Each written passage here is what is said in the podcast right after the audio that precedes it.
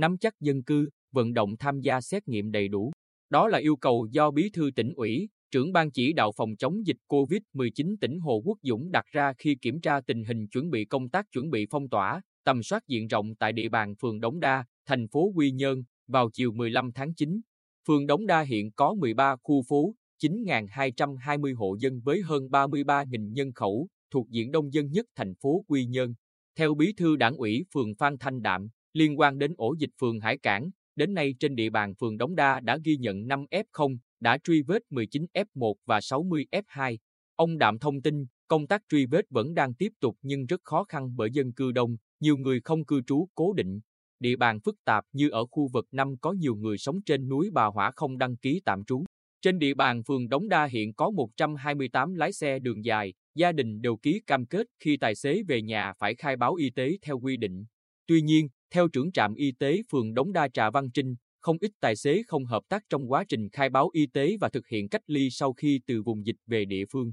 Ông Trinh bày tỏ, có tài xế về đây đậu xe, một mực nói chỉ ở trên xe, nhưng khuya lén về nhà rồi sáng sớm đi mất, thật sự rất khó để quản lý. Về phương án triển khai phong tỏa, phường Đống Đa sẽ tổ chức 9 chốt phong tỏa trên các tuyến giao thông liên quan, tổ chức 20 điểm test, trong đó có 13 điểm cố định tại 13 khu phố và 7 điểm lưu động. Bí thư thành ủy Quy Nhơn Nguyễn Văn Dũng lưu ý địa phương phải dùng loa cầm tay đi đến từng nhà tuyên truyền cho người dân hiểu hết chủ trương tạm phong tỏa lần này và việc xét nghiệm hoàn toàn miễn phí. Lực lượng công an thành phố tăng cường phải bố trí ở các chốt giao thông trọng điểm để đảm bảo người dân chấp hành phong tỏa nghiêm túc.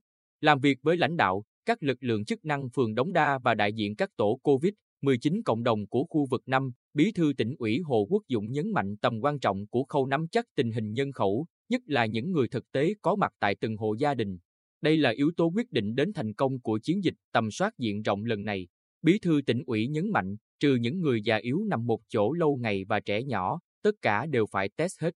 Nếu không làm kỹ, làm hết, tầm soát xong vẫn sót ca bệnh trong cộng đồng thì công sức, tiền của bỏ ra để phong tỏa, xét nghiệm coi như bỏ phí. Phải tập trung cao nhất cho đợt phong tỏa, tầm soát lần này, thành phố vỡ trận thì tỉnh cũng vỡ trận theo. Bên cạnh đó, các lực lượng chức năng của phường phải tăng cường tinh thần trách nhiệm, quản lý chặt chẽ dân cư trên địa bàn, nhất là tài xế lái xe đường dài. Cán bộ phải bám sát cơ sở, phát huy vai trò của tổ COVID-19 cộng đồng và ý thức tự giác, cảnh giác của người dân để kịp thời phát hiện, xử lý tài xế ghé nhà mà không khai báo, gây lây lan dịch. Người đứng đầu đảng bộ tỉnh cũng cảm ơn thành viên các tổ COVID-19 cộng đồng đã tích cực tham gia vào công cuộc chống dịch. Đồng thời, bày tỏ mong muốn các tổ tiếp tục đoàn kết, ra sức vận động người dân có mặt đầy đủ để tầm soát hiệu quả.